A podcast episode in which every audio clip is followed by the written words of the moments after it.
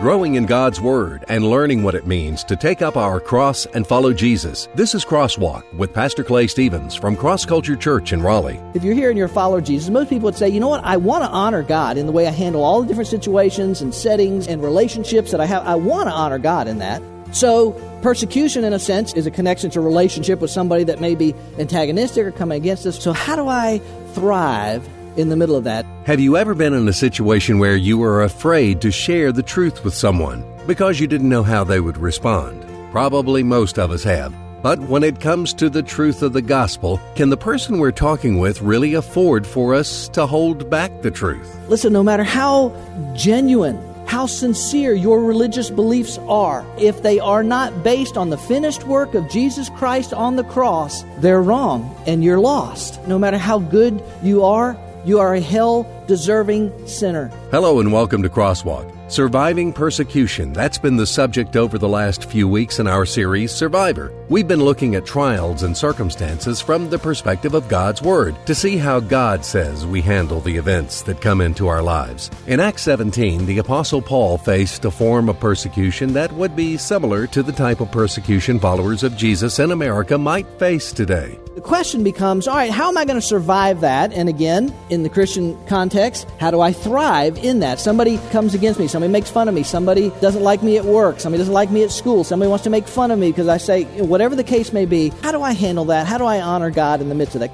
Pastor Clay has taken several weeks to walk through this subject of persecution because, as followers of Jesus in a lost world, we have to begin to engage with people in the hopes that God will use us to reach them that can open the door for ridicule and rejection from those we share with. But as we'll hear Pastor Clay say in today's message, we can't be afraid to share the truth with those around us. There's simply too much at stake. Now here's Pastor Clay.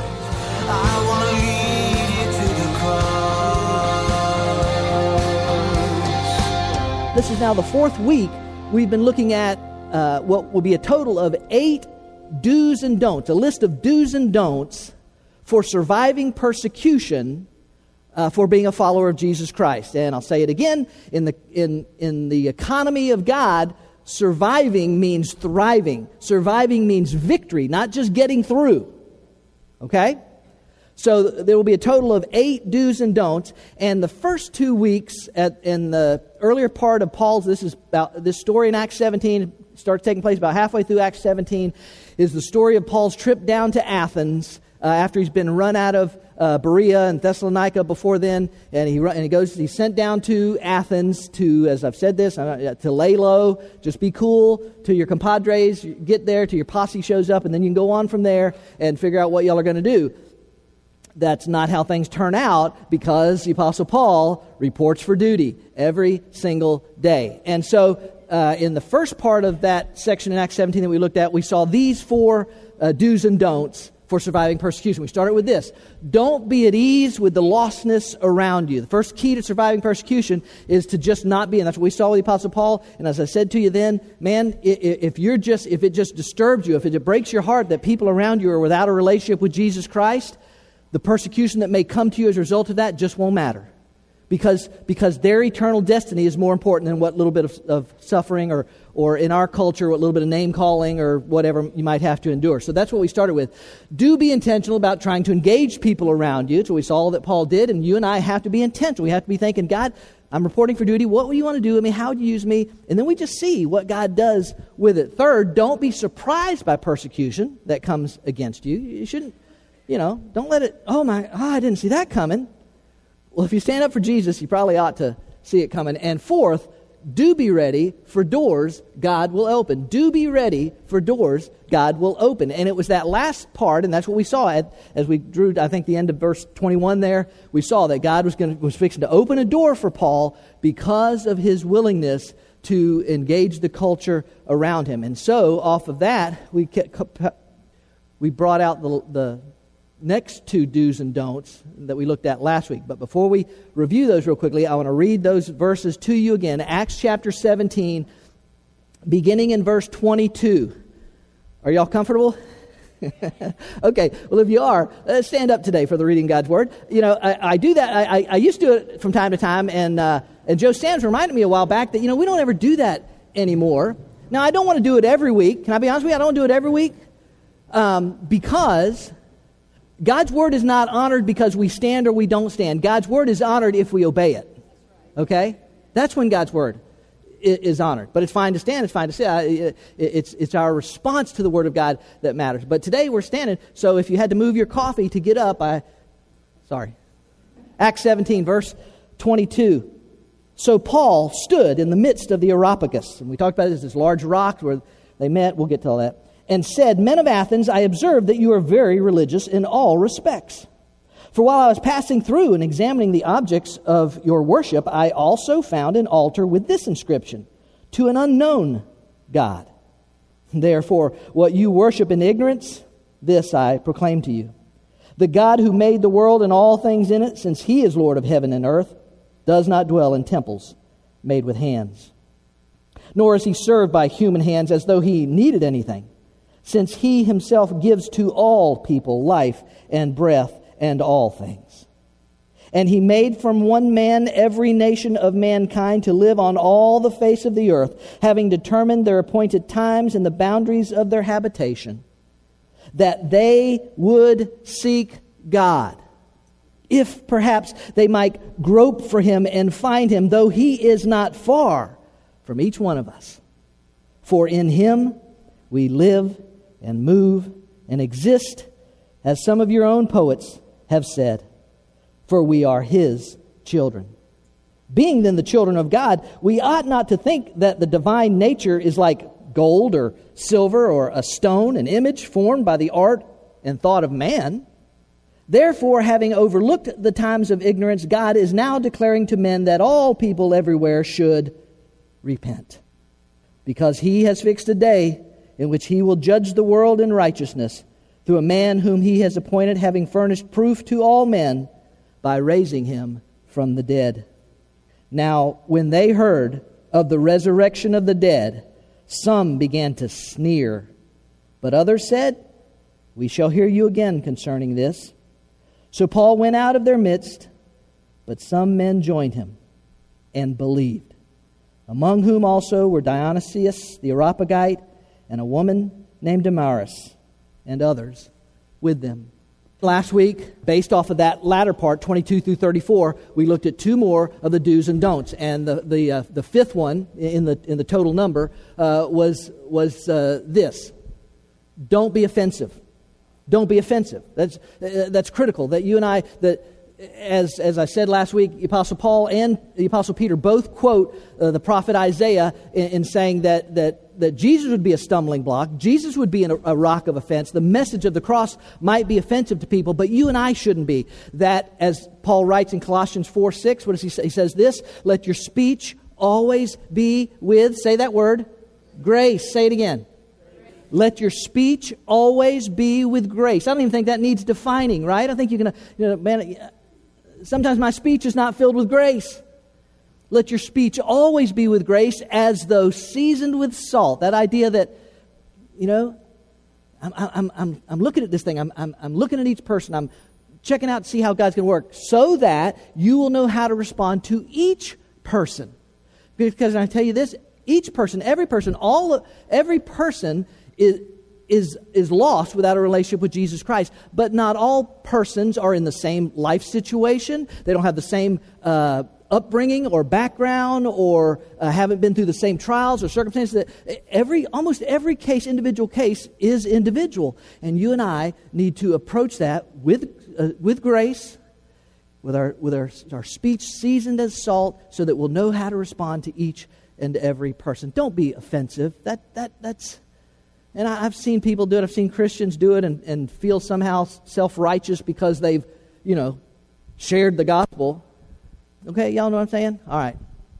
Here's, and then here's the second idea from last week, the sixth uh, from the list of do and don'ts. Do be theological. It's okay to be theological. Uh, people are so afraid of, you know, but, but to dive in there, as the Apostle Paul did to these people, and he walks them through hey, this unknown God, this altar you got set up here, uh, let me tell you something. And he goes into explaining who this God is. And as I said uh, last week, it, it, it's, it's, it's a, we need to know God, but, but sometimes people know who is this God that we're talking about. And so Paul walks through just exactly who he is as creator, and he explains all that. He's the one that created everything, and he's sovereign, he's in control, he's, he's, he's on his throne, he's in charge, and he's this personal God that, that's not far and distant. He's not uncaring. This God that will draw near unto you as you draw near unto him. This is God that wants you to know him, wants you to have this intimate relationship with him. That's who this God is. You guys got all these idols and all this stuff. What in the world make you think that, that God would be something made by man? No, man was made by God.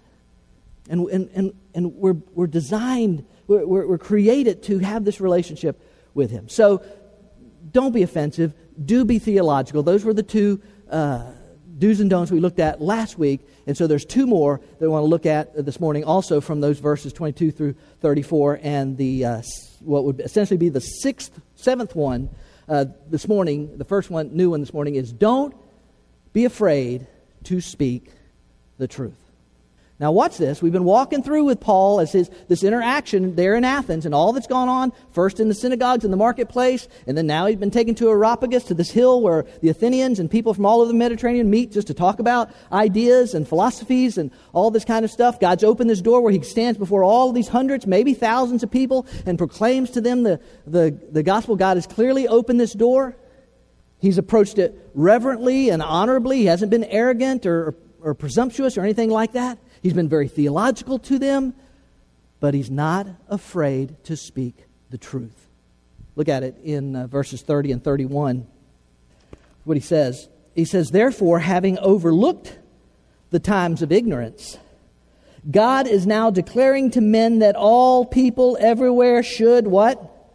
Repent because he has fixed a day in which he will judge the world in righteousness through a man whom he has appointed, having furnished proof to all men by raising him from the dead. Paul has done everything. He's set that he's, he's, he's, he's been as godly about this whole thing. He's, he's done it exactly. He's watched as God's open doors. He's moved through those doors. He, he's, he's been honorable to them and all this kind of stuff. But, ladies and gentlemen, whether people believe it or not, whether people want to hear it or not, whether you are persecuted or not. People need to know the truth. People need to know the truth. This, this knowledge that you and I have, if, if you are a follower of Jesus, this knowledge that we have is too important to keep silent about. It's too important to keep to ourselves because your neighbors, your coworkers, your family members, our friends, our associates, our all these people are going to spend eternity. Not a hundred years, not a thousand years, not a million years, but they will spend eternity in a place separated from God, a place called hell, that the Bible calls hell. And you and I have to be unafraid to speak the truth to them because the truth is, ladies and gentlemen, there is a judgment day coming. That's what Paul says. That is the truth. There is a judgment day coming. And and people need to, as he says there, need to repent. They need to turn around and go in a new direction. Teenagers, adults, senior citizens, children need to understand that God's call is for me to stop doing life the way I've wanted or the way I've liked or what's felt best for me or what anybody else thought was for me. I have to turn around and I have to go in a new direction. It's literally what the word means to turn around and go to in a new direction, to go in the direction where God wants me to go, what God has for my life, what God's expectations are for my life. I have to repent and place my faith in the finished work of Jesus Christ on the cross, whom God verified by raising him from the dead. And listen, I, I know, I mean, you could have, that's a, that's an old fashioned message, right? I know that sounds old fashioned. To, to a lot of people, it probably sounds judgmental, but it doesn't change the fact that it's true. And you and I cannot be afraid to share the truth because Hebrews 9:27 is still universally true and just as each person is destined to die once and after that comes say that word judgment after that comes judgment I, I know I've referenced this, I've said this before, but after all of the medical advances that we've made as a, as a culture and as a society, after all the technological and scientific advancements that we've made, after all the, all the advancements that have made, been made on sicknesses and on disease, and praise God for every single one of them. But after all of that, the death rate is still 100% on this planet. Every person will die, and after that, the judgment. That's the truth. And you and I cannot be afraid to share that that truth with people around us. Now, there are just a, a, few things about what Paul says there in those verses that I want to go over with you real quickly, just in case you might have questions about it. First one is there in the first part of verse 30 where Paul says, Therefore, having overlooked the times of ignorance. Did you see that there in verse 30? Therefore, having overlooked the times of ignorance does not mean that God overlooked people's sins in that he over, they were no longer responsible for their sins. Uh, Paul is not saying that those people that lived before the time of the cross were not responsible for their sins. It's not, uh, it's not at all uh, actually what that means. Romans chapter 1, quite honestly, is very clear, ladies and gentlemen. Romans chapter 1 says, Because that which is known about God is evident within them, for God made it evident to them, meaning mankind in general. For since, watch this, for since the very beginning, the creation of the world, his invisible attributes, his eternal power, and his divine nature have been what? Clearly seen. Clearly, not muddled, not, well, I, I don't, clearly seen, being understood through what has been made. In other words, the creation itself reveals a supernatural creator so that they are without excuse. It, doesn't mean that, that people before the cross got off the hook. Thank goodness I was born then. I, I don't I have to.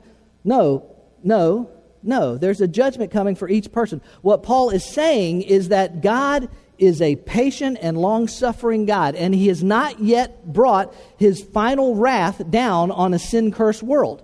But that day is coming. That's what he's saying. He said, he says, God, he, he, he, he's patient with men in their ignorance of him, even though they shouldn't have been ignorant of him but he has been patient, not bringing the final judgment that has always been a part of his plan, not yet bringing that final judgment so that, that men might turn to him and might repent. That's, that's what Paul is saying. Remember, Paul doesn't know when Jesus Christ is coming back, and neither do you and I. And so, the same urgency that drove Paul to be willing to be persecuted for sharing the truth is the same urgency that should drive us because there is a judgment day coming. That's the truth. And you and I have to be willing to engage the world around us and to share this, this truth with people around us and, and, and let God be God. And we'll talk about that and what He's going to do and all that sort of stuff. He's not, he's not saying He overlooked it in the sense that, oh, their sins don't matter. No, He's being patient, but His judgment is coming. With the, with the, with the the death of Christ on the cross, with his resurrection, came the birth of the church, and we moved into this age, this, this uh, as described in Scripture, these latter days, the, the last days before the return of Christ. Uh, God is moving this thing towards his whole conclusion. We talked about that in his sovereignty last week. He's moving it according to his plans, and that there is this final judgment that clearly is to come. And so the call right now is for men to repent, to turn to him. Let me, let me address that verse uh, which the second thing I want to show you. God is now declaring, that latter part of verse 30, God is now declaring to men that all, everywhere, should repent.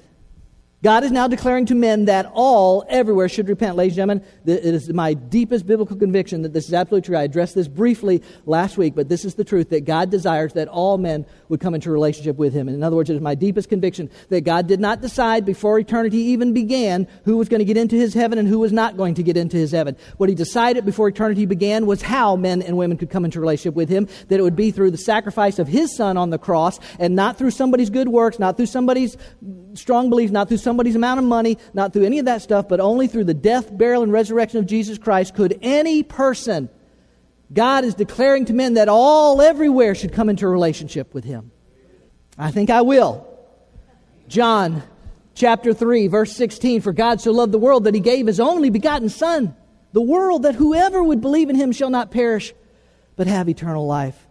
John chapter 6, uh, verse 40. For this is the will of my Father, that everyone who beholds the Son and believes in him will have eternal life, and I myself will raise him up on the last day. Uh, John chapter 12, verse 46.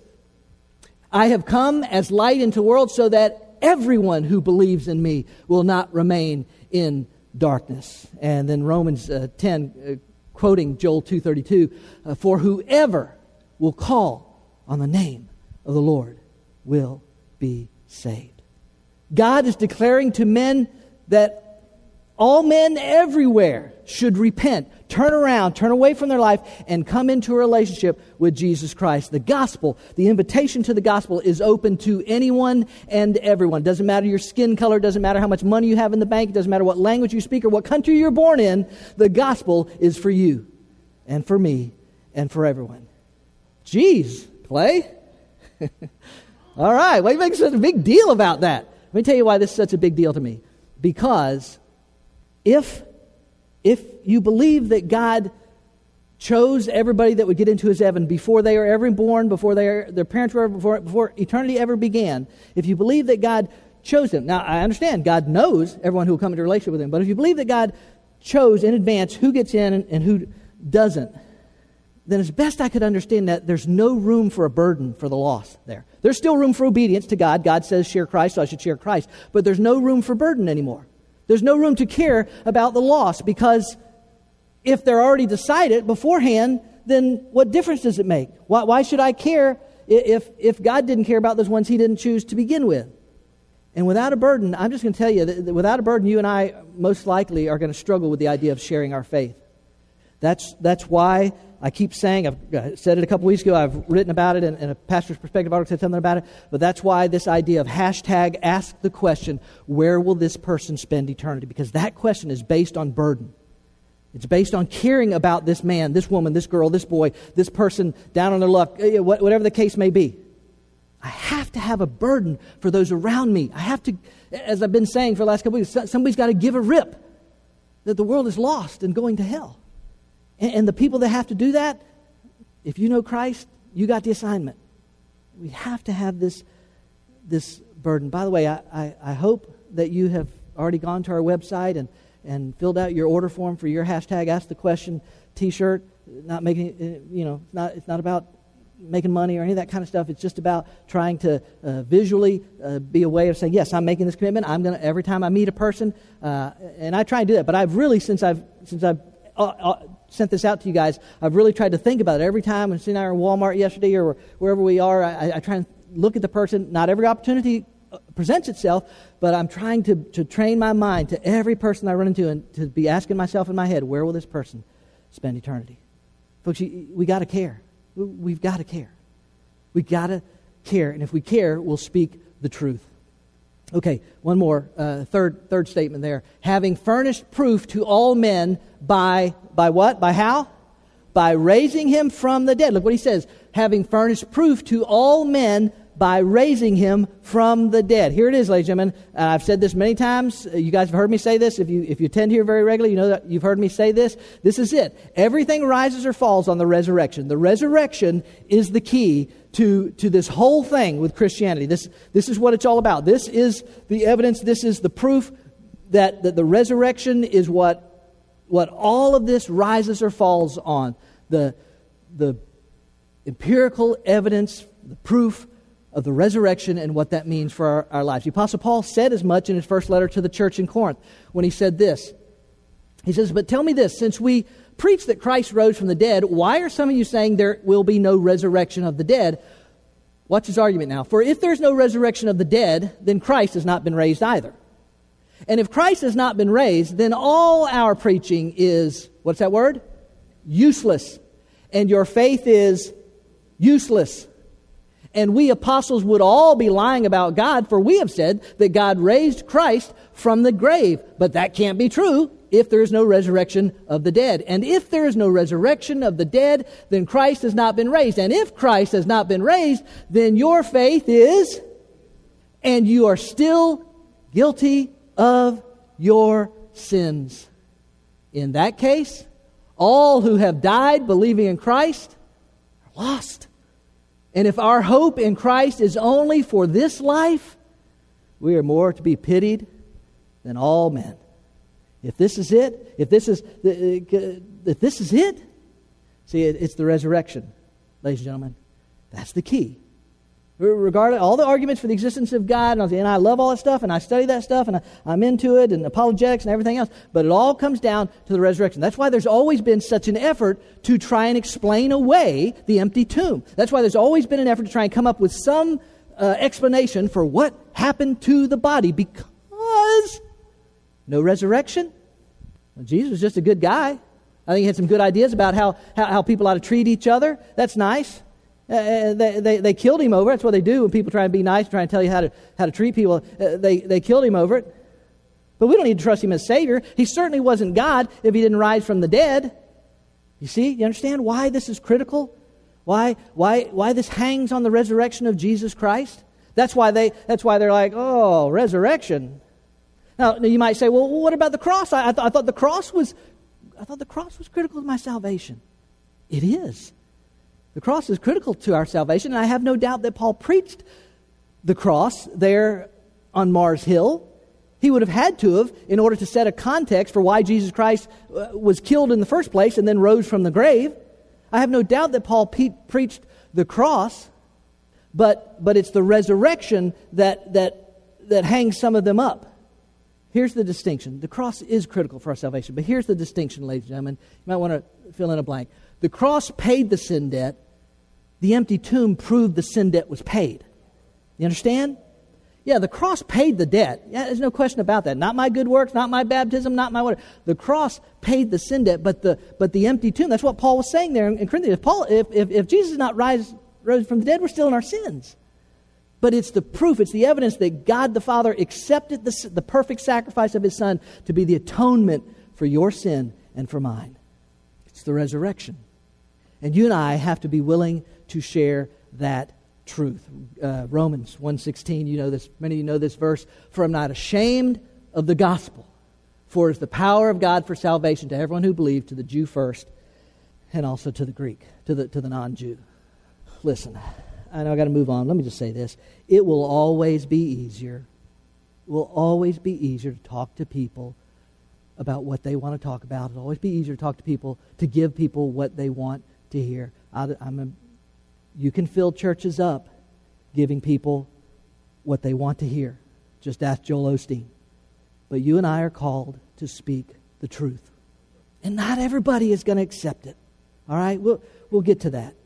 Because the next obvious question will be well, what if what if somebody doesn't want to hear? All right you're telling me i need to have a burden. You're telling me i need to, to care and, and that, that helps me in, in cases of persecution and being made fun of or laughed at in our culture and all that kind of stuff. Okay i get it but but what if they don't want to hear? That's our last item in our list of do's and don'ts and it is this. Do be faithful and leave the results to god. That's it folks. Do be faithful and leave the results to god. I could stop right there Many of you probably wish I would. I won't. Verse 32. Look, look, look, look, look, look. Now, when they heard of the resurrection of the dead, that's it, folks, that's it. When they heard of the resurrection of the dead, some began to sneer. But others said, We'll hear you again concerning this, Paul. So Paul went out of their midst, but some men joined him and believed, among whom also were Dionysius the Areopagite and a woman named Damaris and others with them. How many came to believe? We, we don't know. Almost certainly it was the minority. But you know what? The results are in God's hands. I, I, said a moment ago that any person come into relationship with Jesus Christ. I absolutely believe that. But, but no person comes into a relationship with Jesus uh, uh, by themselves. They don't come into a relationship with Jesus apart from the work of the Holy Spirit in their life. Nobody just decides, well, okay, I, I'm going to get saved. No, salvation is a work of God. It's a work that God does. I just am of the belief that He desires to do that in every single person's heart and life. But almost certainly it was the minority of people. But, ladies and gentlemen, and listen, I know this is true. It's true for me. I'm sure it's true for you. When you share, we, we want to see people come to Christ, right? We want to see people give their life to Jesus Christ. But I'm just going to tell you, it's God's business. It's not ours. Our business is report for duty and open our mouth and share speak the truth when we have the opportunity, and leave the results in God's hands.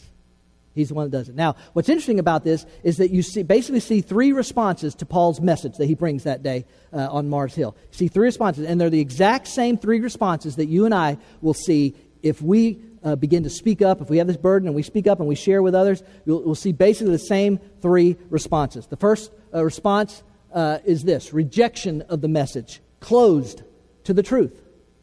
The truth is, the majority of people that you and I share, or at least in my experience, the majority of people that I have shared with in my life, shared Christ with, have not accepted him as their Savior.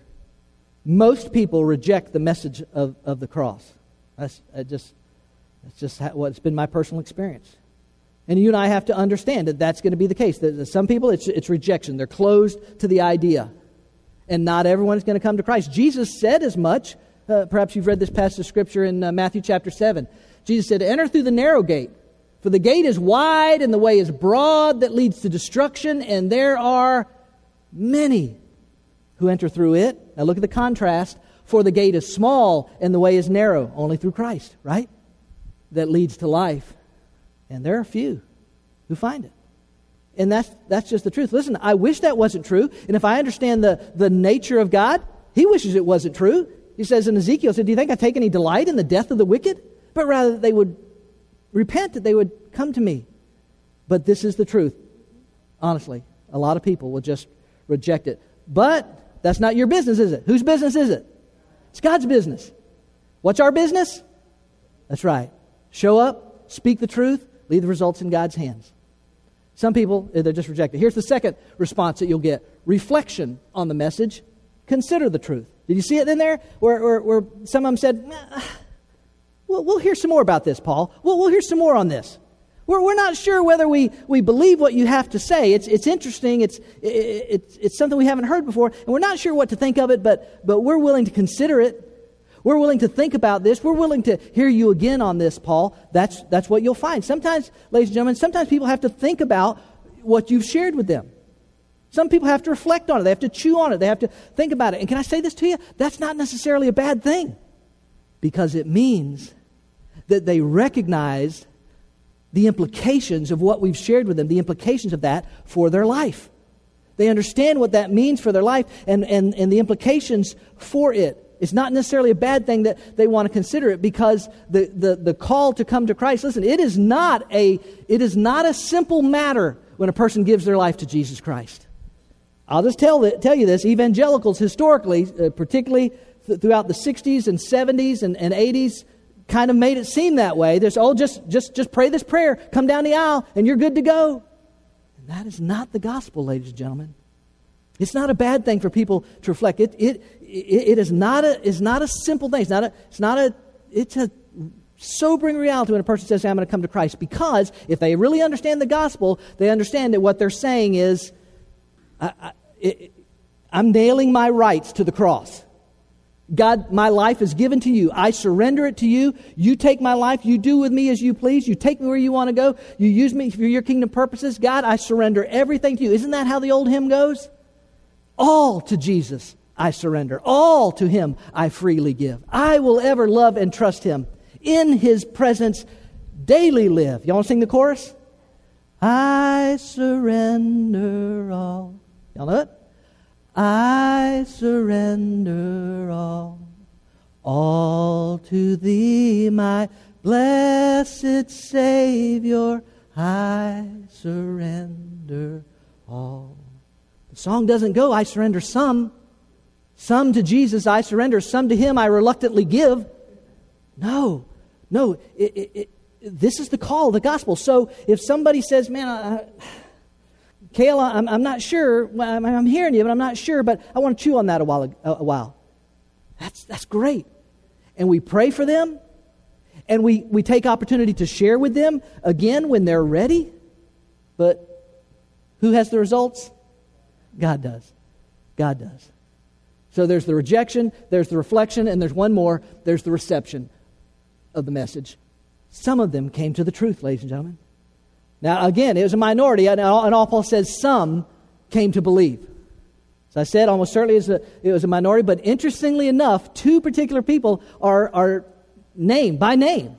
Two people are named by name, which I think is fascinating in the midst of that. Some believed, among whom was Dionysius the Areopagite, whom in my research this week I, I discovered supposedly uh, in historical records uh, uh, Dionysius the Areopagite was a uh, Supreme Court justice of the city of Athens, a man of high influence, high intellect, high education, high status, well off, well to do, and Damaris, a woman named Damaris, someone of whom we know virtually nothing about. This is it. This is, in fact, is all we know of Damaris. She, she, she believed Paul's message. Now, the fact that Luke, the writer of the book of Acts, mentions Damaris by name may mean that she was a prominent citizen in the Athenian culture. She may have been well known by the upper crust of the Athenian culture. That's probably true. But my baptized imagination wants to believe that Damaris was a little servant girl who was waiting on her master that day, who heard the message and came to Christ, thereby showing that the gospel is for everybody, that it doesn't matter your social status, it doesn't matter how much money you have, it doesn't matter any of that stuff. As I've said before, you can be down and out or up and out, but either way, you're out without Jesus. And those two and a few more came to know Christ as Savior. You know what? It's God's business. You and I simply proclaim the truth, unafraid, unashamed, willing to share it. Here's, here's my challenge to you this morning as we close. Are you willing to be faithful, to share the truth, and leave the results in God's hands? Folks, we cannot sit on the sidelines when the world is dying and going to hell. We have to engage the culture around us in some way. And so, my challenge to each one of us here today are you willing to be faithful, to share the truth as, as opportunity presents itself, and you're looking for those opportunities. Remember, that's one of the those do's and don'ts we looked at. You're looking for those opportunities, you're intentional about it, and you're willing to leave the results in God's hands. Man, I'm challenging you to, I'm challenging you to hashtag ask the question, to, to have a burden and say, where will this person I work with spend eternity? Where will this classmate of mine spend eternity? Where will this neighbor spend eternity? To ask that question over and over and over again and build that burden and be willing to step up and speak the truth and say, listen, let me tell you what God's done in my life. Now, here at Cross Culture Church, we've been doing this a long time. We've been setting up and tearing down every week for a long time. We've been, we've, been, we've been singing songs and praising God. We've been teaching the truth of God's Word to children, to teenagers, to adults. We've sent people here, there, and everywhere sharing the message of the gospel. We've engaged the schools around here. We've engaged the community around us. Some of us have even picked up trash on Westgate Road. But can I say this to you? The gospel is worth it. The gospel is worth it. Honestly, not everybody's hung with us in this thing. But the results are in God's hands. He's the one that does it. I, some of you can identify with this. I've been some places in the world. I've been here, there, and ever on, on mission trips. Praise God. I've had the opportunity to do that. I've been some places where, where, I, where the gospel has been presented and very few people responded. And I've been other places where so many people responded that I wondered whether they actually understood what I said. I have, I don't know, preached hundreds, thousands of sermons. And, and, and at the end of service, at, at an altar call time, I, I have preached uh, messages where the altar will be, would be full of people responding to the message of the gospel and the message that they've heard that day. And I've preached many more times where not a soul has moved or come forward to the altar. And I'll just be honest with you. Here's what I'm saying to you that, that, if, that if I gauged my willingness to, to speak the truth and, and engage the world around me by the response that I've had to that, I'd have been selling used cars a long time ago. Results are in God's hands. Our job is to report for duty, show up, care enough to share, speak the truth. And can I say this to you? You may be persecuted for your faith in Jesus Christ, for your willingness to speak up. You, you may. I'm not going to sugarcoat it. You may. You may get laughed at or mocked. You may get made fun of. You may be called a Bible thumper. You may experience something even worse than that, depending on what part of the world that it would take place. But I'll say it again the gospel is worth it. Did everyone that heard Paul's message respond to the gospel? Obviously not. We don't know the exact number, but almost certainly it was a small number of people. But that's really not our business, is it? The results of sharing the truth are in God's hand. Our responsibility is to care enough to share, enough for God to work in a person's heart and life. Often we think we have to be clever, say just the right thing that will cause a person to respond. But our call is to communicate the truth. That's it. We may face persecution for speaking the truth, but God uses our obedience to draw people to Himself. We're glad you joined us for this week's message on Crosswalk. Pastor Clay is the author of the book I Get It Discovering How to Really Live in the Promises of God. My prayer is that God would use it to help some people understand a few things about what it really takes to live in the promises of God. God wants you to live a life of peace and purpose and meaning and hope and fulfillment and contentment. He wants you to live a life without fear and without anxiety. Many people at some point in their life feel disconnected with the type of life and faith they read about in the Bible and what their lives look like on a daily basis. What is it that we're missing? What is it that we're not getting? If I'm not really living in the promises of God, why is that? That's what this book explores. I Get It is available online in electronic versions for the Nook and Kindle, as well as paperback from Amazon.com. And ask for it by name at your favorite local bookstore. You can go in bookstores and just say, hey, uh, have you got a book in here uh, entitled I Get It from Clay Stevens? They can order this book out of their catalogs that they get. Get your copy today. Discover the promises of God and the steps you need to take to get it. And join us here each week online for another Crosswalk message. God has invited us to know Him through His Word, the Bible, a perfect record of God's revelation to man and applicable for every area of our lives. And if you're in the Raleigh area, we invite you to be a part of Cross Culture Worship. We meet at 10:30 every Sunday morning at the Leesville Road High School, a mile and a half south of I-540 exit 7. We're a church, but instead of religion, we're about relationships, and instead of rituals, we practice realness. Our desire is to be used by God to show people that a life built on the finished work of Christ on the cross is where they will find what they're searching for. Learn more about us, who we are, what we're about, what we do, and what we believe. Visit us online at crossculture.church. I'm not the water, I'm not the bread, but I know the place where your soul is fed.